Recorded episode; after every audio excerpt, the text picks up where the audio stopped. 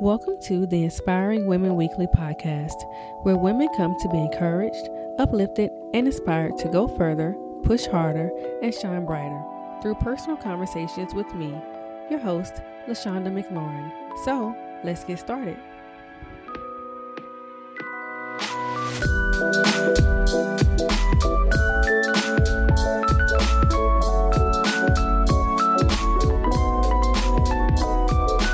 Hello, everyone, and welcome back to another episode of the Inspiring Women Weekly podcast.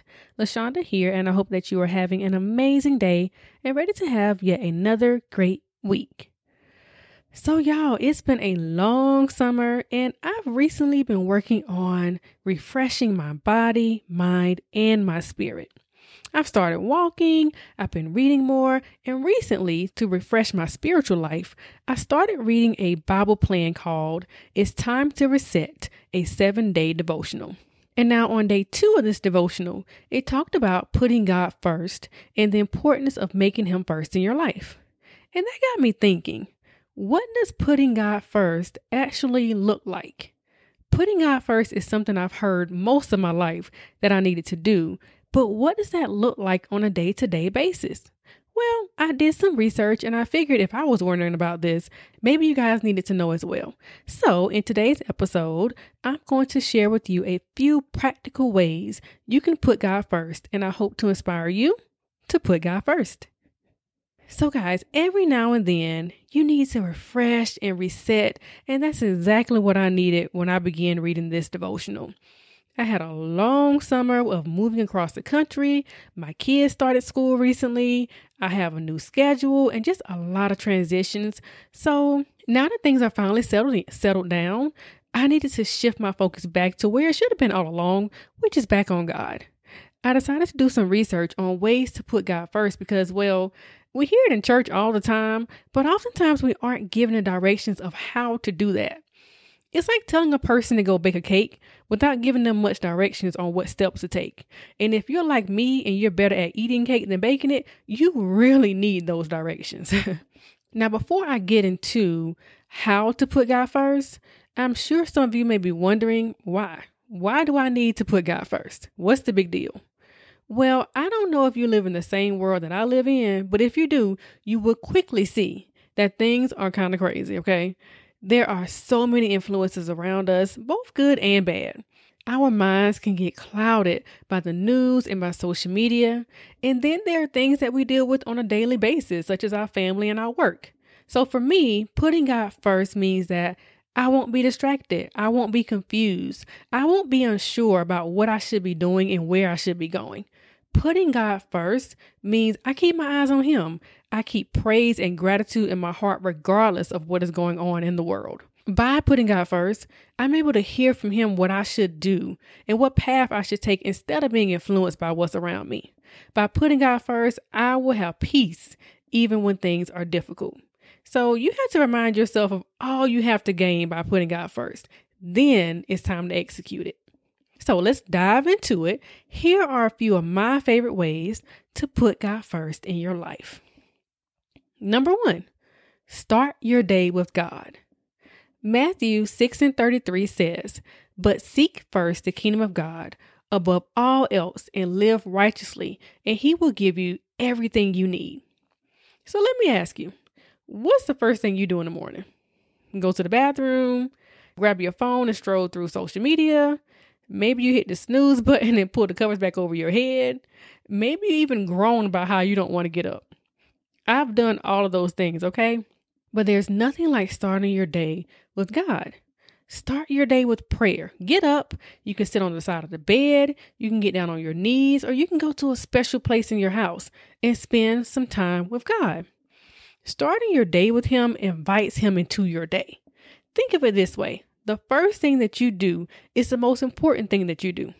So please don't tell me that social media means more to you than your relationship with God.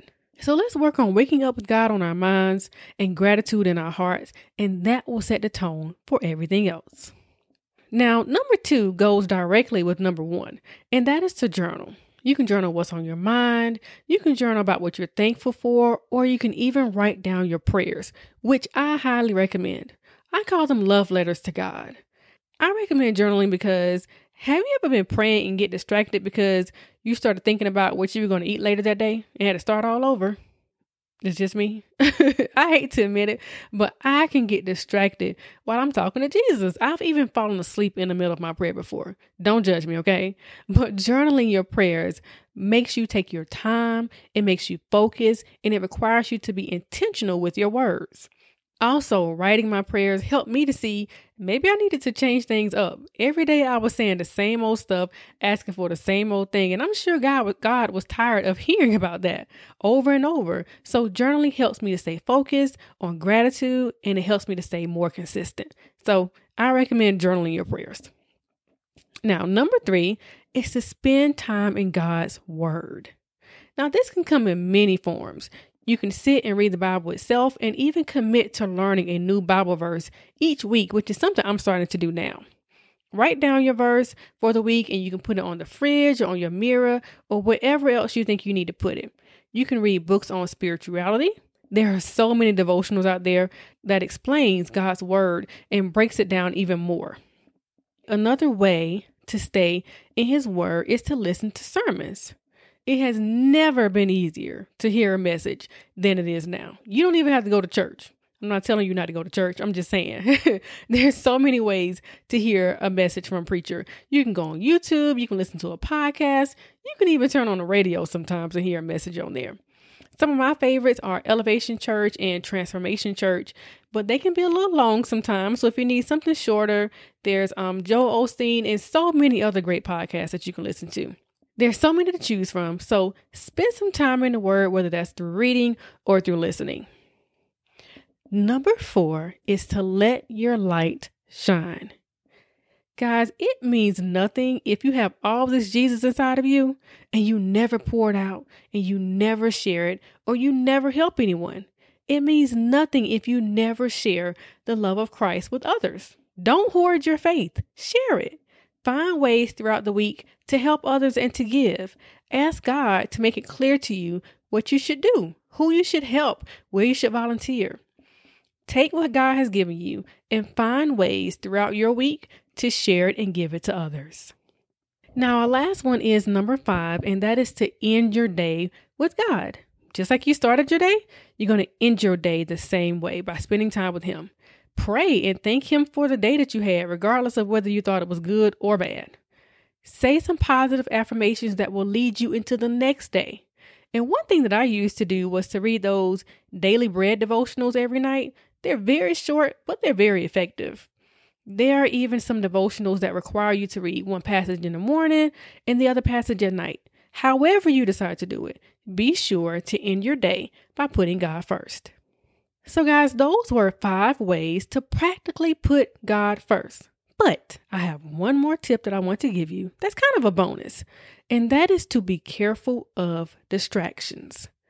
Guys, when you decide to do something like this and work towards putting God first in your life, the distractions are going to come full force. You already know what they are for you social media, TV, maybe even certain people. Regardless of what comes, choose to be dedicated and follow through. Realize that you can spend 30 minutes in the morning with God, and that social media will still be there when you're done. You're not missing anything. If you decide to pray midday, it's okay to put your phone on Do Not Disturb. You can call them back whenever you're done. If you decide to fast for some things one day out of the week, keep in mind that those things that you de- desire will still be there when you're done fasting. Don't get distracted. And if you find yourself struggling with this, ask God for help, but also do your work as well. So, guys, that's it. Start your day with God, journal, get in on the word, let your light shine, and end your day with God. And remember to keep those distractions at bay. Try some or all of these things in your daily routine. And if you really want to see some results, try it for 90 days straight. That's the best way to form a habit, and what an amazing habit it is to put God first. So I hope that you feel inspired to do the things necessary to strengthen your relationship with God, to let your light shine from within every day, and to keep those distractions under your feet so that you can give God the attention that He so deserves. So until next time, stay encouraged and inspire someone else along the way. All right, guys, that is it for today's episode. I hope that you find it helpful, and I really hope that you try to incorporate some of these things into your routine. If you do and it works out well for you, let me know. Shoot me a message. You guys can go follow me on Instagram at LaShawnda McLaurin. For the full show notes, visit inspiringwomenweekly.com. Have an amazing week, and I'll talk to you guys in the next episode.